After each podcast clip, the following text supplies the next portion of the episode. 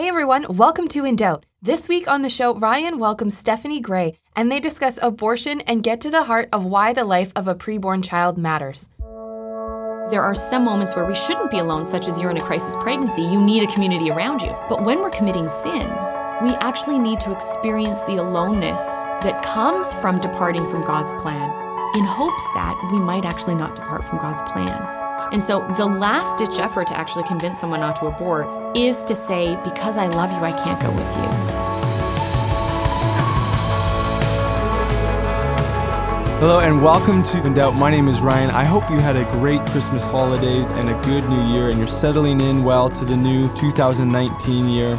We're going to start this year off with a good friend. Her name is Stephanie Gray and we actually are going to be talking about abortion. And we want to talk about the importance of human life pre birth. And we ask these types of questions like how are our views on humanity and the individual affected by how we view abortion? Because God is deeply concerned with how we view others and how we view ourselves, and abortion influences that belief. So make sure you stay connected and listen to what Stephanie Gray has to say about abortion. All right, what a joy to be here today. We have a very special guest. Her name is Stephanie Gray.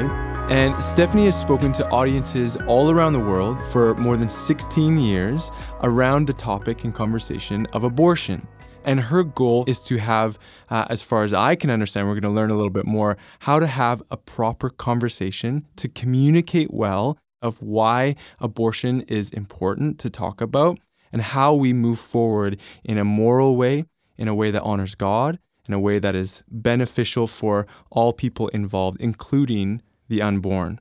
Her book, Love Unleashes Life, is out and is a great resource for this topic. She's spoken at Google. She's had many places where she's traveled all over the world in North America. And so, Stephanie, thank you for being here. It is a joy to have you. Welcome on the show. Thank you. I'm very happy to be here. So, Stephanie, you're quite passionate about abortion and the conversation of abortion. Where did this all get started for you? How did you get into this conversation? And yeah, tell us mm-hmm. a little bit about that. Mm-hmm. Yeah, it started at a very young age. Mm-hmm. Both my parents were very active in the pro life movement. And as a result of exposure to their involvement in the movement, I became a child activist, you could say. And I went to conferences with my parents and marches and rallies. And my mom volunteered at a pregnancy care center. So as a young child, I would often accompany her when she would go volunteer and she would counsel counsel girls in crisis and I would play with fetal models and I would doodle on letterhead and you know go through the baby clothes that they had in the in the back room. And so that kind of was the foundation for my knowledge of the abortion issue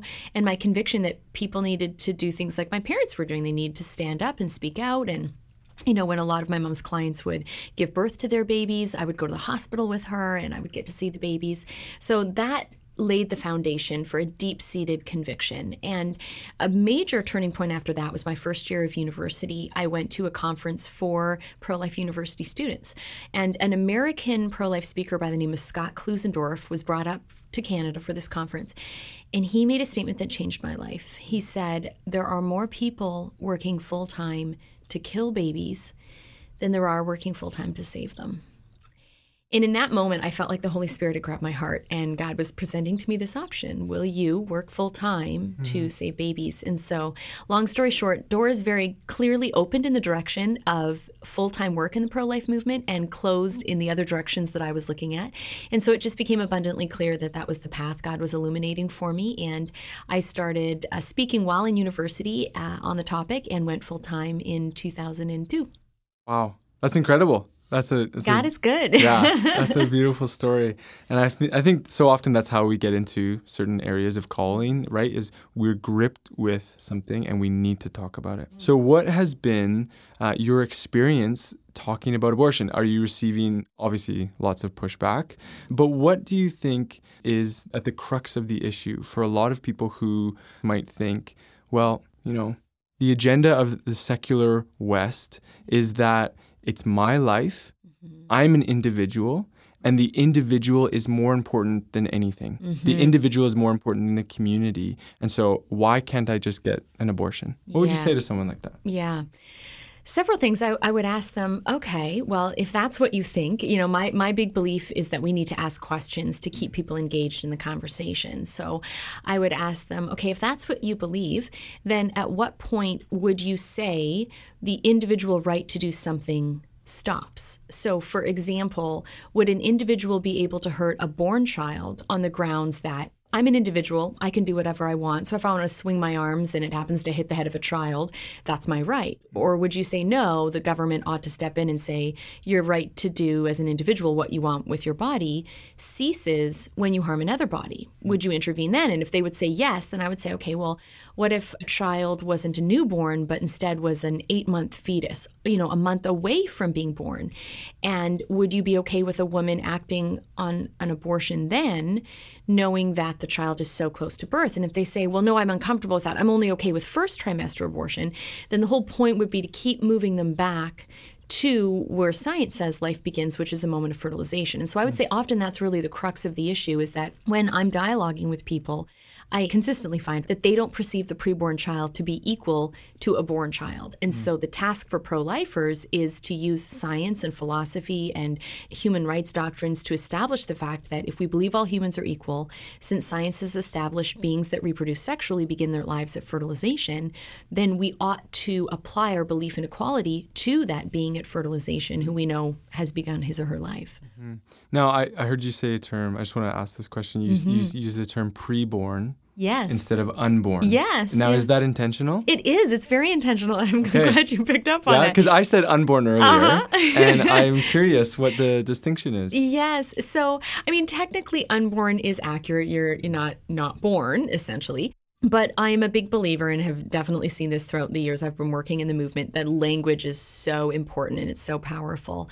And an audience member came up to me over 10 years ago and said, I keep hearing you use the term unborn, but we never say unteenager. It's, you know, it's like a term that almost seems like you're not almost in existence, as opposed to if you're 12 years old, we'll call you a preteen. It's just before the next stage.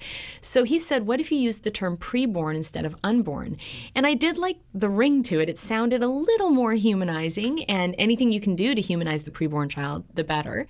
So I made the transition. I remember my first talk, I was saying unborn and then correcting it with preborn. I was tripping over my language. But I eventually made the transition, and the ministry I used to work for made the transition to the point that a lot of the organizations that I'm familiar with in Canada are now using preborn. And another phrase a different audience member also brought up to me was to use the terms the youngest of our kind when referring to the preborn child. And again, it's very humanizing. And it also shows that really the difference between the preborn and you or me is age. They're just younger than us, they're the youngest of our kind. And that kind of language helps us, I think, connect better with the child. Yeah, and that's something that actually comes up in your book. Mm. And I, I pulled this quote up because I, I really appreciate it. And it's talking about the preborn child being human not necessarily behaving human. It's important, sounds like, for you that the essence of human is long before the age. Yes. And that's the what I continually try to emphasize to my audience is that human rights are grounded in being human, not as you you said a few moments ago doing human things because if you think well what distinguishes us from animals? Well, we have higher functioning with our brains. You know, we're rational, we're conscious, we're self-aware. But when I'm under anesthetic getting surgery done, I'm not rational, conscious or self-aware in that moment. When I'm sleeping, I'm not rational, conscious or self-aware the way I am right now in conversation with you. But if someone were to end my life while I'm sleeping or to end my life while I'm under anesthetic during surgery, we would consider those actions morally wrong because my my right to life is grounded in my nature of being a human, not in how I currently act. And so, in the same way, we could argue the preborn child, the moment of fertilization, is not rational, conscious, and self aware. But by virtue of having human parents, the preborn child has a human essence, has a human nature. And since human rights are grounded in the nature of the individual, not the current abilities, that child ought to be protected. Mm-hmm. And that's a very biblical, there's a lot of biblical precedence for this. You know, the Imago Dei is a theme in the book of Genesis, chapter 1, where humankind was made in the image and likeness of God. Yes. And so every human being has the thumbprint of God's design in them. And by nature of that, they have value. Absolutely, and they're image bearers. So the preborn child doesn't have to be rational, conscious, or self aware to bear the image of God. By virtue of existing, that child, like you or me, or an elderly person or someone who's disabled, is an image bearer and therefore ought to be treated with the respect that is due of an image bearer. Mm-hmm. And that's an interesting step that, that we would take is somebody who has mental or cognitive disabilities, right? What is the next step of, well, if we're okay to abort preborn fetuses because of their lack of cognitive ability. What does that tell us about how we view each other or how we view people who have cognitive disabilities? Have you seen a lot of that come up in your Yes, yeah. and you see it's a it's a dangerous slippery slope that when people value one another based on how we currently function, then they're going to start devaluing born individuals who don't currently function in a way that's impressive enough for for other individuals. And so we're starting to see, as, as we're going to be talking on another uh, occasion about assisted suicide and other things that are arising, where people are devaluing born individuals because they can't function or accomplish the way other born individuals can. But again, us being image bearers, our value, our dignity, our human rights isn't grounded in our current function. Mm-hmm. So, one of the questions I, I would have for you would be if you were having coffee and you're sitting across the table with somebody who is at the point where they're pregnant and they're struggling, how would you handle that conversation? And for our listeners, what are some things that they could do to really walk alongside some mm-hmm. people who are mm-hmm. going through this? Mm-hmm. So, a few things really briefly, where there's going to be more information than I can impart in one episode here, is if people go to my website, loveunleasheslife.com, on my blog, actually recently posted a blog saying how to communicate with a friend considering abortion. And one of the first things I say that we ought to do is seek to understand where is this person coming from? Why are they feeling the the way they're feeling. So I would ask that person, first of all, I would validate that which can be validated. This sounds overwhelming. And I'm sorry that it's so difficult for you right now. And because I care for you, I, I want to be a help to you and I want to learn how I can best help you. So, one of the things I'm wondering is what are you most overwhelmed by?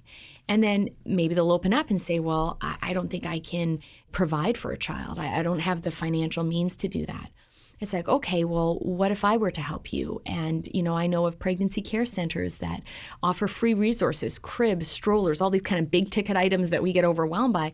They offer those things for free. Would that would that be of help to you? Well, that would be of help, but but I don't know, like, can I really work? And, you know, I'm gonna be a single mom. How do I work and provide for my child as well as care for my child? Okay, so it sounds like you would need help with childcare. And then I would, you know, talk about how, okay, well, can I connect you to a faith community, to my church where we could provide daycare or support? Or what about locally? What kind of support we can look into that our government already provides for people who are in dire financial situations where there's government funding for certain things like childcare? So, every concern the person would raise, I would work to alleviate the situation through practical support and help. And what that will do is two things. It will potentially change the person's mind and result in the child being saved and, and the mental well being of this mother who will be working within her nature by protecting her preborn child. So you might just have a good outcome there. But if there's resistance to that offer of help, then what that would tell me is that's not the real reason. So I need to keep understanding. I need to keep dig even deeper because if she's claiming it's resources and I'm providing resources and she still wants the abortion, then there's another reason. So maybe it's well, I'm, I don't want people to know I'm pregnant. You know, if I carry through with this pregnancy, it's going to become visible. People are going to know. I'm going to feel you know shame in my church community or whatever. It's like okay, well let's talk about that. Let's. Do you think that while the fear is understandable, do you think it's founded? Tell me more about your church community and and whatever the case. And you just you have to keep asking questions and one of the things that I often tell my audience is I can give you little uh, ideas of what to ask. But at the end of the day, you have to really work through the Holy Spirit, you asking the Holy Spirit for inspiration, because I don't know what the person's going to say to you in the moment. So I can't tell you, well, it, you know, say this because they might not communicate something to you that would result in you asking that type of question. So it's really just listening and asking for the Holy Spirit's inspiration for what is best to be said to communicate love, compassion, and practical help. Mm, yeah, and I think that that piece there, love, compassion, practical help, because mm-hmm. one of the things that stands out to me about what you're just saying here is that there's some external and internal factors to why people would want not to have their preborn child born, right? You know, I would say from my experience of interacting with um, often providing guidance to people who are directly interacting with women in crisis. So sometimes I've directly interacted with women who are considering abortion, but more often than not, I've got friends in different contexts calling me and saying, okay, my friend or this person I know is thinking this. What do I say? What do I do? And so as I've kind of helped form and guide them, I have seen time and again the initial comments made by the woman in crisis are about the material, the practical. But when my friends or myself dig deeper, it really is the internal issue. And and that's often more of a challenge because the internal issues of fear and shame are such strong emotions that people want a quick out from those emotions and abortion seems like it's going to do that because it's going to be over very quickly. And what we need to do is help people see beyond the present moment, help them see into a future that will not be the same depending on which choice they make. The, the results aren't going to be equal, that the present choice to have an abortion is going to create a future down the road that's very different from the present choice to carry to term that will create a future down the road that's more beautiful and optimistic and hopeful and and rewarding. And so our job really is is to listen but to cast a vision often I find being good storytellers, telling the story of people who've been in the crisis the woman herself is in and have chosen to look beyond the present moment into a future where they think, okay, maybe with the right support, I can do this. And they've done it and they've carried their children to term and they're happily parenting, or they've placed a child for adoption, but it's an open adoption and they're in touch with the child's life. And to say, look, I'm not going to pretend I can completely relate if I've not been in your situation. But this woman has, and this woman has, and this woman has. And look what they did. And they admit it was hard in the moment.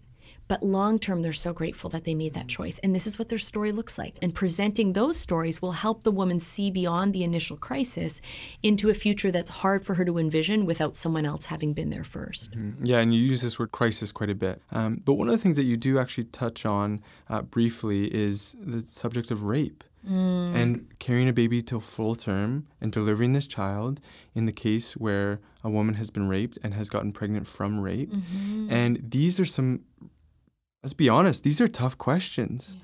because a lot of times this woman has hurt and trauma crisis mm-hmm. related mm-hmm. to their mm-hmm. the event that caused the, the pregnancy mm-hmm. how would you respond to that yeah well we definitely as i talk in my book we need to balance the head and the heart there's the logic that we need to communicate you know when i'm just debating on the topic and people bring up the issue of rape is all i'll simply ask you know is it fair to give the death penalty to the innocent child you know, that's a consequence we don't even give to the rapist, certainly in our country where the death penalty isn't legal. But even in some American states where it's legal, you don't ever get the death penalty for rape. It's considered life for life. So if you commit murder, then you would get the death penalty. So we're talking about a consequence for the innocent party that we're not even giving to the guilty party but then often I, I, have to, you know, dig a little deeper and find that people are often hyper focused on an issue like rape because they themselves might be victims of sexual assault or someone close to them is. And so it's not so much a question of them wondering, is the baby human? They're wondering if the pro lifer is human. Do you care for me or my loved one who's been assaulted as much as you are communicating you care for preborn children? And so that's where we need to hold a firm position, but go gently and ask questions and seek to understand and, and ask questions like, okay, you know, when someone has been traumatized by sexual assault, that is a horror. You know, there really aren't words to capture how horrible that situation is. And one question we can ask ourselves, separate from the one I gave a moment ago, is this Will having an abortion, if such a woman gets pregnant, will having an abortion unrape a rape victim? Will it take that trauma away? Will it take those memories away? And the reality is, we know it won't. That whether she gets pregnant or not, the sexual assault's a trauma that's going to carry with her. Through counseling, we can deal with that, but it's still going to be something that she's going to have to carry with her for a very, a very long time. So I think to to make the point that it's not going to undo what has gone on, and that's again where storytelling is powerful. And I have a friend, Leanna, who was raped at the age of 12 growing up in Mexico City. She was kidnapped, held for a couple days, and brutally raped repeatedly. Found out she was pregnant, and the doctors offered her an abortion. And remarkably, the ability she had to ask a profound question at such a young age is incredible. But she looked at the doctor who offered her the abortion and she said, If I have an abortion, will it take away all the bad feelings I have about what happened to me? And so he had to answer honestly, Well, technically, no, it, it won't do that. So she said in an interview, then I just didn't see the point. She said, I knew I had a life inside of me. I knew that life needed me. And she said, I never thought about who her father was. I only thought about how she needed me, and in a sense, I needed her. And so, again, incredibly, my friend carried through with this pregnancy, uh, raised her child.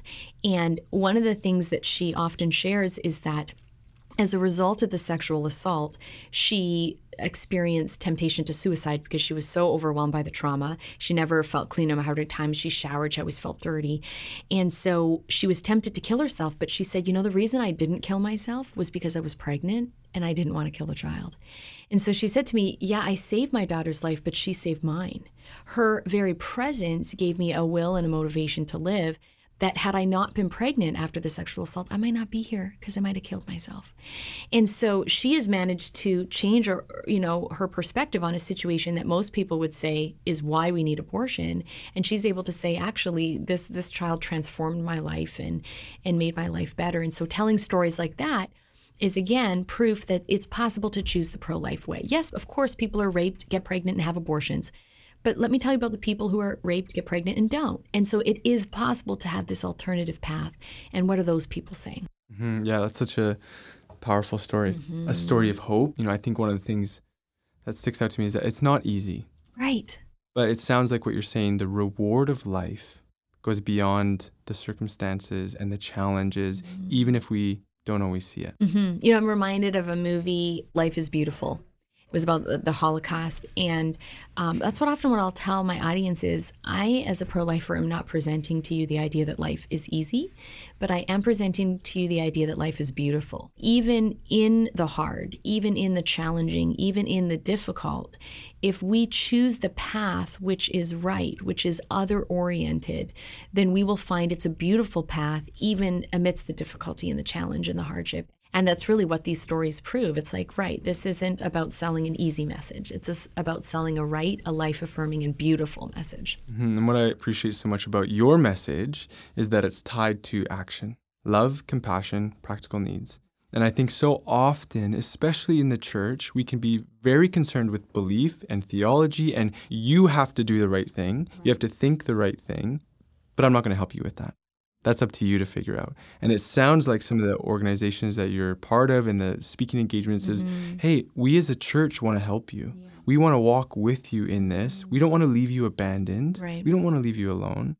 And so, how can organizations or individuals get involved to help with people in this situation. Yes, it's huge for churches that they can walk with women through the pregnancy and beyond by, you know, connecting with moms in their churches who want to be mom mentors, who can help young women who maybe haven't been given a good example of how to be a mom and the practicals of everyday life and of raising children and and and really journey with them. So churches could set up programs within their church and then connect with a local pregnancy center and say, as you have clients come to you who need more than the professional help you offer, but need a friend, someone to journey with them, please connect them to our church because we have set up this network of women who, you know, meet regularly or will journey with women and and let the pregnancy center know that you offer that and they can call on you. But even within the church, once you start talking about something like that, that you as a church community are developing a program, then people within the church are going to realize, oh, okay, maybe I can ask for the help that I was afraid to ask for.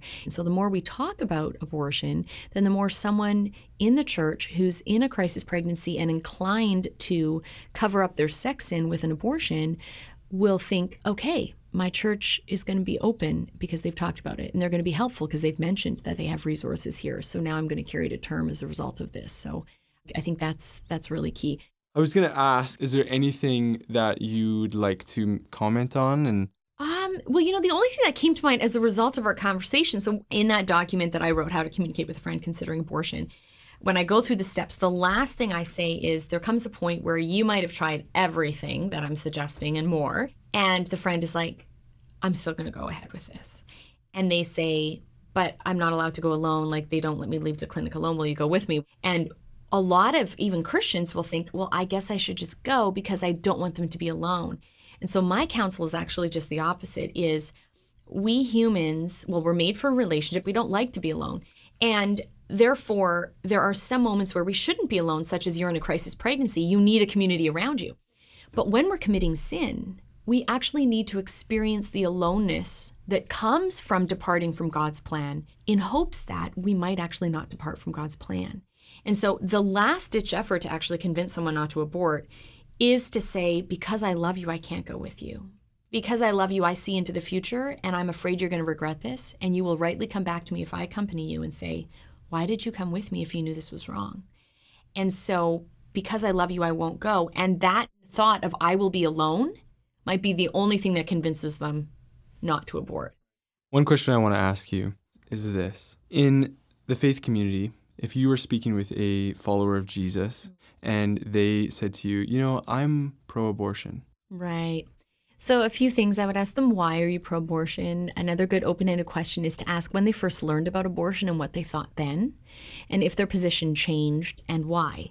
The other thing I would do is ask them what they think Jesus thinks about abortion or what they think Jesus thinks about human life in general. And then I would have a conversation about the fact that when Christ came to suffer, die, and rise from the dead, that he didn't do all of that for dogs. He didn't do all that for fish. He only did that for human beings. And that of all of creation, it's human creation that was very good when everything else was just good.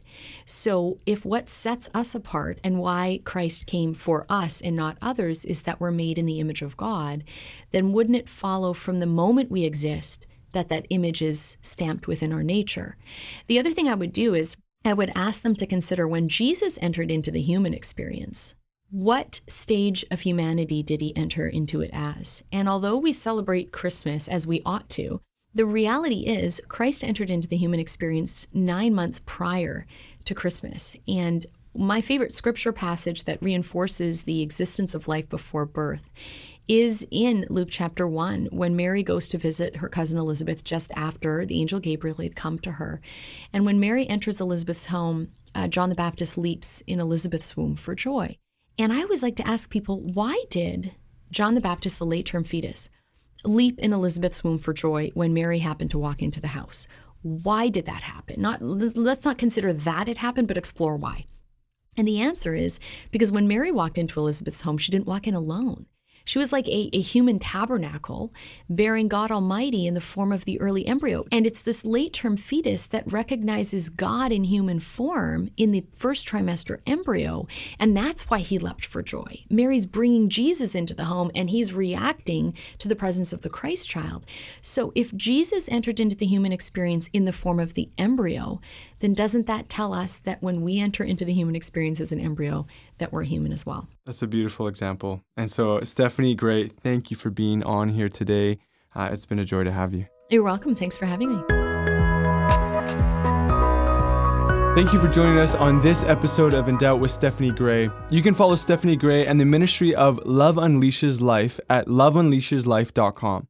If In Doubt has encouraged you and you are passionate to help others grow in the truth, we want to welcome you to partner with us. As we continue to provide resources, we depend on the generosity and partnership of people just like you to help communicate the good news of Jesus to a world that needs him. You can also find out more about In Doubt at indoubt.ca if you're in Canada and indoubt.com if you're in the United States. Stay connected with us for next week's episode as we're joined again by Stephanie Gray for part two of our conversation where we talk about medically assisted suicide. So we'll see you next week.